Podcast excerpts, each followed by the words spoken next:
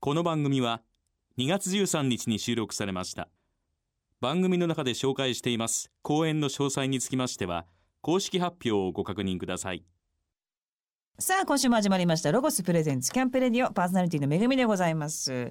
まあ、3月になりまして卒業シーズンになりました。今の生活から変わる節目を迎える方も多いのではないでしょうか。まあ、卒業といえばですね、もう、そうですね、もう記憶があんまりないですけども、なんかね、初めてやった連続ドラマが終わる時にもあまりにも寂しくて、ものすごい号泣して、でも周りの出演者の方たちは、めぐちゃんお疲れ、お疲れでした、みたいな、なんかその温度差こう芸能界のなんでしょうこうみんないろんな人が交差してるのにもう麻痺しちゃってる感じのこう切なさみたいなものが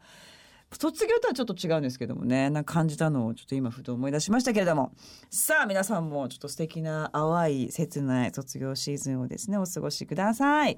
早速3月のマンスリーゲストをご紹介しましょう先週に引き続きまして俳優の下村碧さんですよろしくお願いします村尾です。お願いします。下尾様は劇団四季の卒業なんていうのはすごかったんじゃないですかうん、大卒業だよね。事件だったよ ね。事件じゃないですかそどういうお祭り騒ぎで終わっう。いたあやれ、を僕はもう4月の時点で辞めるって決めてたんですよ。で、しょ自らの意思なんですねああいうのってうんう。ーんで、桜が見見える稽古場。ちょっとじゃあ日々エモーショナルな気持ちになりますよね、うんそうやってそうそうもそうそう卒業決まってるわけだから、うんでうん心の中で言え言えないよ。うん自分はね。あでそっかそっそかの時に「桜桜タラタララララ」あの曲がもうずーっあとー流れてて直太朗う君んそのうだねったそうそううんあれがもう決まっていて京都で最後の公演を終えてうん退団届をえ出してそこまで言わなかったって行っちゃったらダメでダすメなんですね、でもそれがあの劇団四季って1年契約なんですよねうーんで来年の契約するえっ、とねうん10月31日までに退団届を出さなきゃいけない2ヶ月前か、うんうん、なるほどね、で10月20何日出したんだよね。ギリギリに、うんううんんうんうんでまあ受理されたんだけどうもん月にお給料がふ く振り込まれててうん、と思っていやいやいやし出したしみたい なねあのいやおかしいやめるしみたいなあのおかしいんじ ゃ ないかと思っうてんでちょうど「ハムレット」をやってる時で新しい子がやってるんでちょっと見見てくれないかって言われて。でやちょっとやってみてくれって言ってやってみてくれハムレットやってやっぱ島で行くって言ってえあのやめてんだけど辛っと思ったけどで結局舞台稽古であの僕ハムレット一緒につけてやってたら「なんで島がやってんだ」っつって「いいややいいややいやいや」やれって言われたんですいよやみたいなでもその後でも円満にしたやめたよかったせねいで、うんあとに先にもないあの対談した人が客演をし続けるっていう。すごいだから二度と来下村さんの「ライオンキング」見れないと思ってた人たちが「えースルース」っていう二人芝居があって、うんいきなりそれと思って、うんそれは大変な草加さんの二人やったうん役なんだけど、それをやれってそれはいきなりやらないでちょっと「ライオンキング」とかでちょっとできるかどうかや実験してみてもよろしいでしょうかっつったら「うんまあ、よどうぞ出てくれ」っつって、まあ、それなりに稽古して。うんそしたら当日券がなん800枚えとか出てで隣に人気サウ者ンド・オブ・ミュージックの子役のおお母さんたちが、うんそれが下村さんが「ライオンキング」出てるってなっちゃってあーもうわーってなっちゃってへえそしたらな何かあると「下村いつ空いてんだ下村いつ空い てんだ」チケットも売れ るわ腕もあるわもうそれは話したくないよそれでも役者見るにつきますけどまもあね、だそうなんだけど、うんザナーの人はあんま面白くないよね。いやーまあまあそうよねでもそれはもう実力の世界ですからいやいやいねや。まあ今週もいろんなお話を伺っていきたいと思いますが、えーその前に一曲ですね曲を、えー聞きたいと思います曲紹介お願いします、えー劇団四季の「美女と野獣」えー僕の、えーオリジナルキャストはい、ルミエールの「Be Our Guest ロゴスプレゼンツ」キャンプレディオお送りしたのは美女と野獣から Be Our Guest でございましたさあ先週はですね今ご出演中のスーパー歌舞伎、えーセカンド審判小栗のお話やこれまでの下村さんの役者についての作品についていろいろと伺ってまいりました聞き逃した方は番組ホームページからアーカイブをお楽しみくださいさあ今週はですね下村さんのプライベートに迫っていきたいと思いますまあ普段の生活が謎めいておりますけれども下様はうん私はあのいつもね偶然会うんですよね本当だよ、ね。もう偶然今日今日初めてお約束して会ったぐらいなことで本当だね。毎回もう振り向いたら「師匠様!」みたいな感じ でご飯屋さんでも何でも道でも会ったことあるん道ですけれどであったね。本店通りであ渋あ谷の東急本店ほんとほ通んとりで夕方でねもうあれね、あのパッキングしたんだよね。そうそう私はなんかそう、うんうんあのなんかあの放送紙を買いに行くそとうそうそ地う味な動き僕はこれから友達のコンサートに行くあーそっっていうか時だったよねそっかでもうそれで下様って言われたかそうらあれって思ったらそう派手な人が何なんだろうあの人どういうこれから舞台でも志麻様みたいな 感じでしたけどもいっつもファッションはあれですねもうステージ衣装と変わらないいよやういなやいや地味な服なんてないでしょいやお出かけする地時味じゃないですか一つも地味じゃありませんそのままもう舞台でやりますからそうっすかねええってことはまあ普段から割とまあ光ってるの好きですね 光り物系は好きだよねえなんかどどういうふうに生きてらっしゃるどうのかいうふうになんだそれよ日く々言われるうーんと友達じゃあご飯行こうよ、えーみたいなことって、うんあるよあ普通にあったりりなんかして、いやストイックじゃないですストイックだし常にやっぱ舞台やってらっしゃるから、なんだろうこうだらーっと何もしないみたいなことが許せないんでだきないやっぱり、うんうん起きたら出かけるうちで疲れててもあのねよくあのうちでのんびりっていうのわかんないえのんびりもの仕方がわかんうもうくったくたで、ないやーっと明日休園日だとうん、うん、そういう時は体はすっごい疲れてるなそれはマッサージとかうーんそっち系だよねやっぱりねそのメンテナンスに時間を使う,、んんん長期の休みがあったらどうしてるんですか2週間ポンと急に空いちゃったうんとこの前ねあの円楽さんたちとね新橋 M 町の千秋楽の次の日からフロリダのオーランドに行った時、え2週間週間、も、うん一軒家借りてね最高じゃん13人ぐらいねうわめっちゃいでい下に8部屋上にもう8か9あってでシアタールームとかあってプールもあんのねえ最高じゃん最高毎日飲んでで朝からビール最それ高それもしかもほら向こうのライトのあるからあーほとんどもう水感覚あーでも それで猿之助さんがそば茹でてるみたいな円様って料理できるんだでそばを自分で茹でるねはあ、そばとか米とかそういうもう全部持ってくんだよ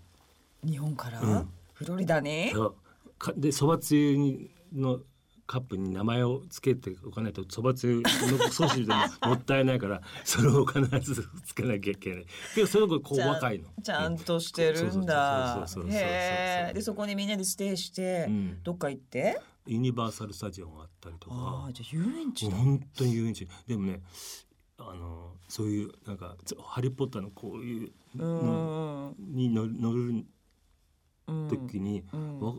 あのさん何飲んでそこあったら「えこれ酔い止め」っつ って「ええっ?」つって「酔い止め」っつって「えっ?」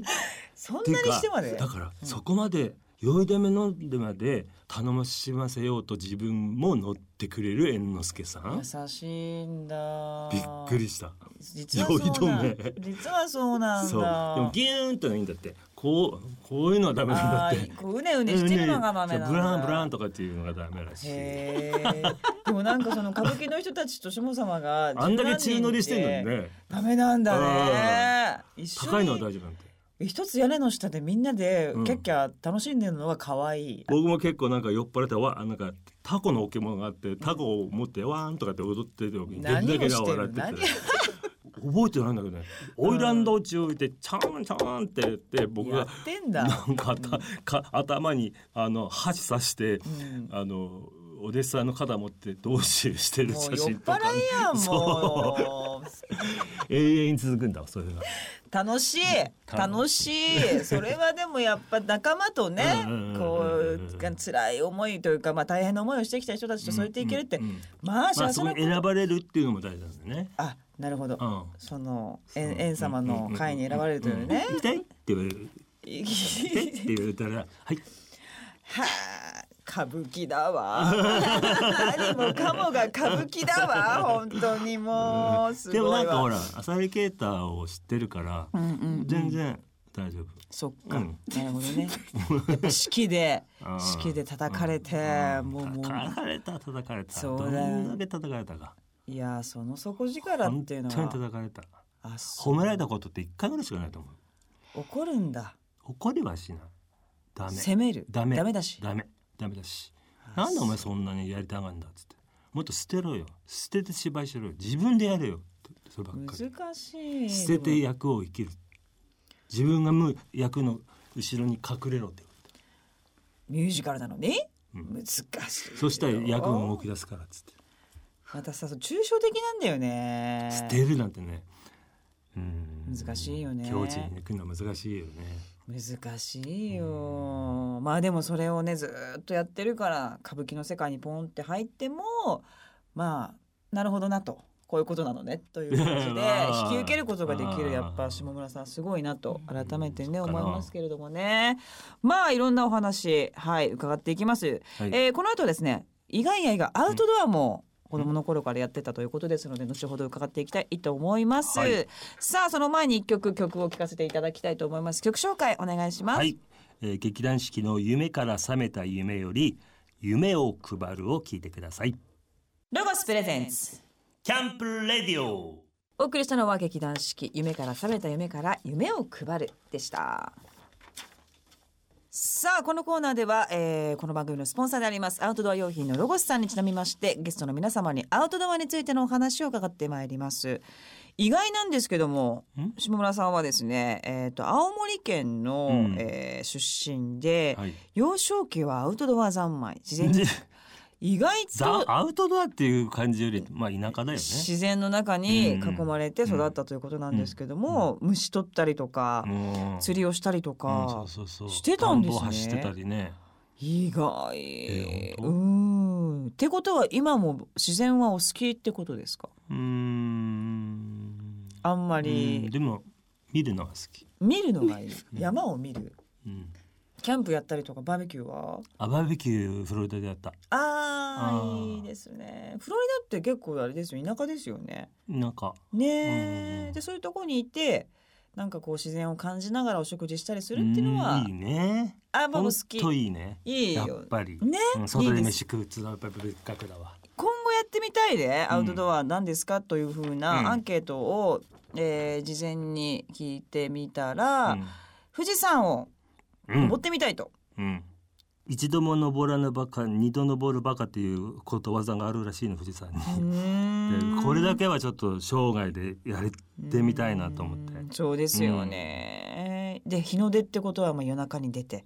結構頑張んなきゃいけないですもんねそんなだからね元気なうちに元気なうちにそう残り少ないいやそんなことないそんなことないですけどもそしてアウトドアであったらいいなというものはありますかというアンケートにですね、うんクラシカルな、うんあのなんてテントティピのような形そをうそうそうしそうたそうちそょっうそうとねコーヒーの香りがしてきそうな雰囲気のねうんいいでもそういうものを用意したらじゃあ自分ででできないでしょでもそういうの自分でこう、うん全くでき ないだかじゃあらあのおこ相手のが前ねあのオーランド行った時にアクションの人が運転してくれたのね、うん同じシモンをつく人なんだあけどへえはあやっぱり頼もしいなと思って、うんそういうなんか年下なんだけどお兄さんっぽい人と行ったら「あ島さんえーやってあげるから」っていう最高それがいいそよれがいいねそれがいいよね あごごめんっつってなでるほどお湯を沸かした方がお湯えー、じゃあ自炊なんてのは、ま、ゼロ皆無いやいやいやいや自炊はねさ20代は白根台に住んでて、うん30から渋谷に住み始めてその時はねあの魚とか焼いてた、えー急にやらなくなっちゃったんだ。うんうんそそ魚サンマ買って入んなくて、うんちょグリルに入らないってことですちょかっどうしようと思って「死ね!」って言って半分にしてししたんだ けどドンドンドンっつってう。んああの苦情が来て何をしてるのちょっと声がでかいからね でかいかやらっぱ好きだからでもね本当硬いんだね魚ってねそうですまあ切り方ですよねこんな真ん中にバーンっていかないもの そうなんだってこうするのそうあだだなんていうんですかね横にね横こうしちゃったからねこれはもう怖すぎさああバトントワリングもうんうねん志麻様といえばそうですけれども、そうそうこれはなかなかみんながみんなやってることではないですけど、うんどこで出会ったんですか、子え供の時ー、とね、もともとね僕小学校の三戸のブラスバンドがね、うんすごいマーチングバンドなんだけど、うんすごい盛んでほう素晴らしいあの小学校の部活なのにオーディションがあったの僕4年生の時 にトランペットのマウスピースプーってやつがここ永久歯が抜けててフッスッってやって失格だったの。さあ悔しくてしょうがないじゃないしょうがない僕万熟型だったら遅かったんだいやいやよねそ。んな4年生だもんまだ子供だ で5年生に受かってもんあ一年後ね1年向かってサックス担当になって、うんで6年5年あ5年生かの時に小学校で1位になったんだよね。なんでもできちゃうんだでね僕たちは本当に雪の中膝までアウトドアで本当膝のまで雪の中をマーチングバンドの練習したんだよ。埋もれて埋もれながらもう休んでだっていやそ先生もそのその体先生育館でやって体育館で狭いんだよ。そっか、でもそれで世界大会とか行って世界青少年音楽祭ってコペンハーゲンそれが初の海外かっこいいデンマークすごいその後まさか僕がデンマークの王子ハムレとやるとは夢にも思わ本なか当ったですねでつまなあそれがっ置ていいとくいわてけなんだ、まあその時にその世界青少年音楽祭でうんアメリカのチームでこういう毛皮の帽子をしてこうこうやってかわいいステッキを打ってパーンって指揮者があの投げてキャッチしたみたいあれやりたいっつってかっこいいねすぐサックスをやめてこれをに行こうとしたんだけど、もう元々のドラムメジャーがいたので、じゃああなたは本当にやりたいんだら服ドラムメジャーでバトンでこう指揮してくださいっつって回すことになって、うんで8月だったかな全国大会をピエール学園で見てえあまりのその技術の差と衣装の素晴らしさとこれは蜂の日にいる場合じゃねえなと思ったのすごそいして高校1年生の3学期から転校したんですよ。うんうんうんうんそしたらなんとその2ヶ月後に第1回バトンの世界選手権大会の日本選手代表選手選考会があるって言われて、うんうんでそれに僕コンパルソリー規定問題もできないぐらいの技術だったのになんとかやったんだろうねサインに入っちゃったの。またすごいわねでもやっぱ本当にこの鍛錬といいますかね日々のやっぱもうやりたいと思ったことに対しての向き合い方が尋常じゃないんでしょうねもう子供の頃からそうなんだね、うん、そこだにこかうら悩むことないんだあのやりたいことに。やりたいから頑張るやりたいから頑張る、うんでオーディション落ちたからもっと頑張るっていううんすごいシンプルなことだけど、うん、それがみんなできないからあねそうか。うーんだから迷うってことがわからない。あー素晴らしい素晴らしいえでそうすなの？いやすまらみんなだってねでもでもって言って頑張れないよ人が多いですよこの世は。ダメなの。ダメじゃないですいやいや下様みたいなのがやっぱりあのまあ表に出てえまあそうですね変人だよ。まあ私も変人ですからでもそうやりたいこと多いからねそのために頑張るしかないっていううんそのシンプルな思考だけどうん入りがいやいが世の中の人はみんなそこができてないっていうね、やればいいのになって思うけどね、素晴らしいお話を伺いましたけれども、さてここでまた一曲曲を聴きたいと思いますここは私がですねあの今日はあの下様の今やってらっしゃる舞台にちなみまして、うんバラの花がそモうそうチそうそうーフだということですのでえーくるりでバラの花ロゴスプレゼンツキャンプレディオお送りしたのはくるりでバラの花でしたさあここからはアウトドアをもっと楽しむためにロゴスからとっておきの情報をお届けするアイデアタイムゴート800ですゲストの俳優下村青さんにも参加していただきますお願いしますさあこのコーナーのパートナーロゴスコーポレーション人気 YouTuber どっちゃんですお願いいたしますお願いしますロゴス公式 YouTube チャンネルおそロゴスに出演していますどっちゃんですさあどっちゃん今週は何を持ってきてくださいましたか、今回ですね持ってきたのが、この今すごい人気のこれ20 2020年の新商品なんですけど、うんゴーフレットのメーカーとワッフルパンっていうワッフルを作れる商品になってますへー地獄の拷 問道具ちょっと黒くて しっかりなんでそうなんだでジャーとかやるの歌舞伎やりすぎいやで地獄のシーンがあるから今回ごめんね、うんごめんこんな可愛いさメープルリーフ柄で地獄に落ちてやるってやん ないか地獄はらそっか自由みたいな ごめんごめん面白すぎるからもうちょっとあのポップな感じの商品なんですけどワッフルです、はい地獄じゃないですワッフルですワッフルねワッフルですはいね、あこのれは商できた品感じにそうですあー美味しこそううホットケーキミックスとか簡単なもので生地をこうへー入れていただけるとこーれワッフルは普通にワッフルの型ができるんですけどえーこのゴーフレットっていうのがあまり今まで世になかったものなんですけどパリパリのおせんべいみたいなクなッんかキーお売せっんべてるいよね。そうなんですよ風月堂ってあーばるっじゃかり昔からあるやつあなーいあうんあのクリーム挟んでそうですねあれだそれがお家で簡単にできるものになってへどーこに入るのここのます中この間に挟んで生地ジュだーかッらこうと薄いからこの隙間網網の中にこれを詰めまし面て白い両面を焼くでこれこれでこれでジューってこう押すのそうそうそうそう、パンひっとかくり返して、で顔に最後 中。今宵は。こうおへ家のあのクッキングコンロのところでもできるのえ。でへー雨が降って外に行けない時とかでもワッフルは、はいえっ、とパンケーキミックスでいいってこと。できます。もうはい。だとけで、はいえーめちゃくちゃいいじゃんこれ。かこの間あのオソロゴスでアレンジ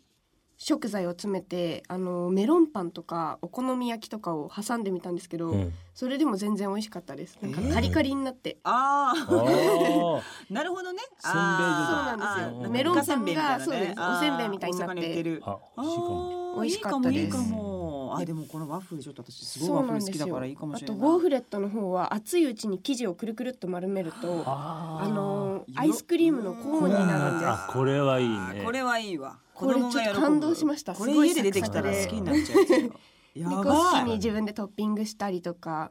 っていうこともできるので素敵。これいいんじゃないですか、しもさんも。うん甘いもんでこも食べない？れはいや食べるようーうんんで。もアイスクリームは年に一回ぐらいしか食べるあね。じゃあでもその貴重な一回をこの ぜひ ゴーグレットに巻いていただいてもいかがでしょうかそうね。だね貴重な一回。素晴らしい。ありがとうございます。はいこれはいいわ。ありがとうございす。ます動画これがオソロゴスで作ってる感じなんですけど今ホットケーキミックスで焼こうとしていますでもこうんう生地を薄く伸ばしクレてープ屋さんみたいな。そうなんです。よわちゃわちゃしてると結構すぐに焼けちゃうのでどんどんどんどん増産をしてほほほほほほあ失失敗敗もありきのいっぱいしたんだだ。一回目はやっぱ火があー温まらないとできたできたであああ綺二麗回目で綺麗入れちゃったんだ。あでもすごい綺麗二回目。美味しそうじゃんこれ。あ美味しいんでですこういうよくれったねそうですでアイスを入れて。うんあったかいのに冷たいアイス美味しそう。でワッフルもこう綺麗にワッフルいいわこれ。えー、いい私これちょっと買いまちょっす。と生地を入れすぎちゃうとワッフルこ買いまのす間からぐわーって生地が出てきてコンロを洗うのが大変なのでちょっとさじ加減が。そうなんですよさじ加減大事なんですけどなるほどね。はいへーぜひやってみてくださいあり楽がしとうごそざいうます。いいなこの YouTube の今見て見せていただきました。オソロゴスでも、はいえーこのえーものを使ったですね、えー動画も、えー配信され配ている信してますこのものを使った。 ちょっともうちょっと説明何でしたっけ。ゴーフレットとワッフルもう拷問器具って見えなくなっちゃってすいませんゴーフレットとえーワッフルワッフルパンの、えーゴーフレットメーカーとワッフルパンでございますこちらを使ったものの動画が、YouTube でどっちゃんがアップしてくれておりますぜひチェックしてくださいそしてなんか新しいのができるんですかお店がそうなんです、はい4月にあの三井アウトレットパークの横浜ベイサイド店っていうのができる予定なんですけど、へーそこにカフェができるのであらはいロゴス3店舗目のカフやェるねができるので、いいお店作ってるそうなんですようんもしできたらこのワッフルワッフルコーンにアイス入れてお客さんに提供できたらなっていう夢を今持ってます夢なんですよ 夢は叶う夢は叶いますよね、でももてかすぐできるそれずっとは言ってぜひぜひ実現したしてください。 さあ今日紹介したアイテム番組ホームページでチェックしてみてくださいホームページのアドレスキャンプレディオ .jp ですさあここでまたアウトドアにぴったりな一曲お送りしますクラムボンでサラウンドロゴスプレゼンツキャンプレディオお送りしたのはクラブボンでサラウンドでございましたさあ3月のマンスリーゲスト俳優の下村青さんをゲストにお迎えしておりますいろんな本当に楽しいお話を伺ってまいりましたが、えー最後になります、えー下村さんはですね、まあ、将来どんな、まあおじいちゃんといいますか、なりたいですかっておばあちゃんになってたおりばあちんゃ んあの舞台から、役者はもうずっと続けておじいちゃんになってもうもう、まあ、歌舞伎の人なんていうのはいるわけじゃないですか、もうおじいちゃんなのにすっごいジャンプしてるみたいな人とかもいるわけじゃないおですか。じいおばあおじおばあさんおおじいちゃんだけどお姫様だったりねね そうそううん歌舞伎でもうお姫様ですっていう、ねとか無理もやりああるるけけどどうんあの道もだってやっぱあるわけで舞台だったらね、うんどういうビジョンも、まあ、なかったりもすするかもでもいいんですけども、うんどう思ってるんですか、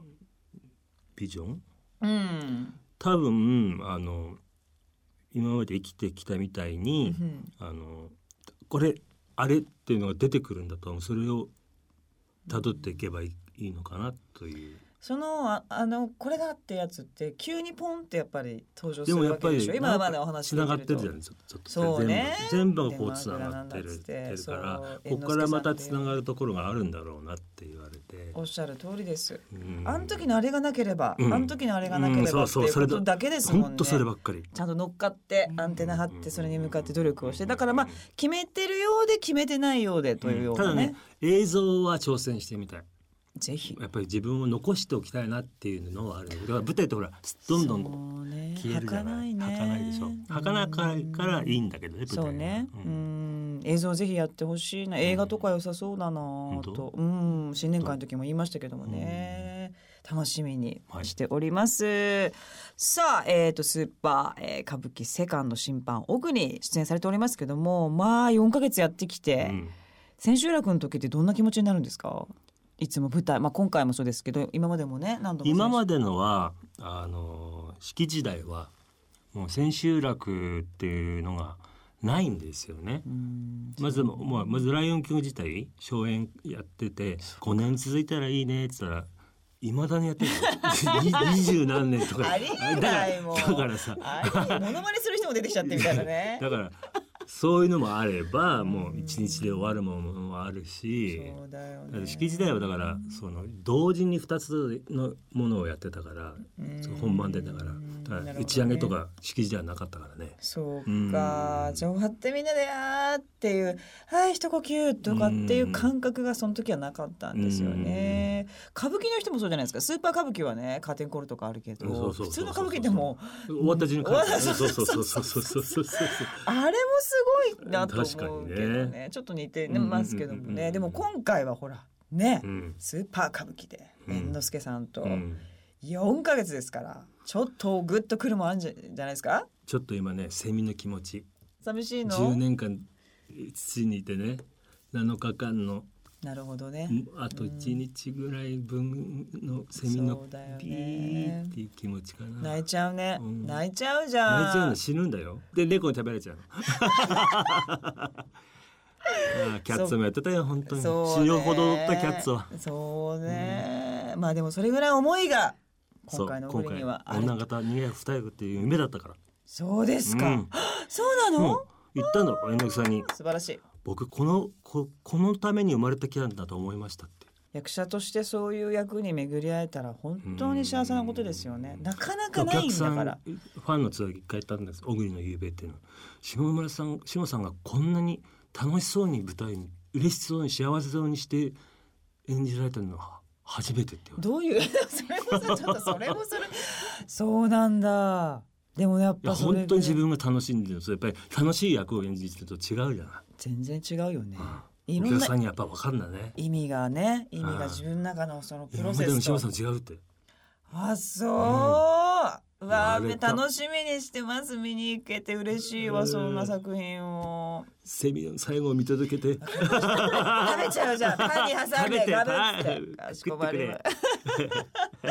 いろんなお話本当にどうもありがとうございまあしりがとうございまた。下村青さんのですね告知でございます。えー現在3月26日まで、えー京都南座にてスーパー歌舞伎セカンド審判小栗、えー本当にこの役をやるために生まれてきたとおっしゃってますけども、出演されております。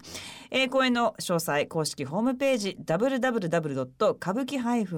-bit.jp こちらをチェックしてください。えーそして3月の17日昼公演のすぐ後でございます NHK 文化センター梅田教室にてえー市川円也さんと歌舞伎ここだけの話と題したトークショーが開催されます NHK カルチャーで検索して、えー公式ホームページから申し込みができます、えーそしてミュージカルもやられるということなんですけれどもミュージカルアワードこちらは4月15から19亀有リリオホールでございます、えー下村さんの活動最新情報詳しくは公式ツイッターインスタグラムをチェックしてください2週にわたってどうもありがとうございましたありがとうございましたまたぜひ遊びに来てくださはいい、お疲れ様でお疲すれ。様です月刊ロゴス2月の特集企画はみんなのテントですロゴスのテントを初心者の方向けの豆知識を交えながらご紹介しますロゴス史上最多数のテントが新登場している2020年ソロから大人数のグループキャンプまでいろいろなスタイルでお楽しみいただけます皆さんはどのテントにしますか詳しくはロゴス公式ホームページ内の特集企画ご覧くださいホームページアドレス www.logos.ne.jp ですロゴスショップが新たに滋賀と神奈川にオープンします滋賀県の大津市にはロゴスショップフォレオ大津一里山店が2月27日に神奈川県横浜市にはロゴスショップカフェ三井アウトレットパーク横浜ベイサイド店が4月10日にオープン予定ですロゴスランド三井アウトレットパーク入間店に続き3店舗目となるロゴスカフェにも注目してください詳しくはロゴス公式ホームページ内の店舗情報をご覧くださいこの番組の過去の放送はラジオ日経番組ホームページのポッドキャストから聞くことができます www.radionickei.jp スラッシュキャンプレディオにアクセスしてくださいロゴスプレゼンツキャンプレディオパーソナリティはめぐみでした。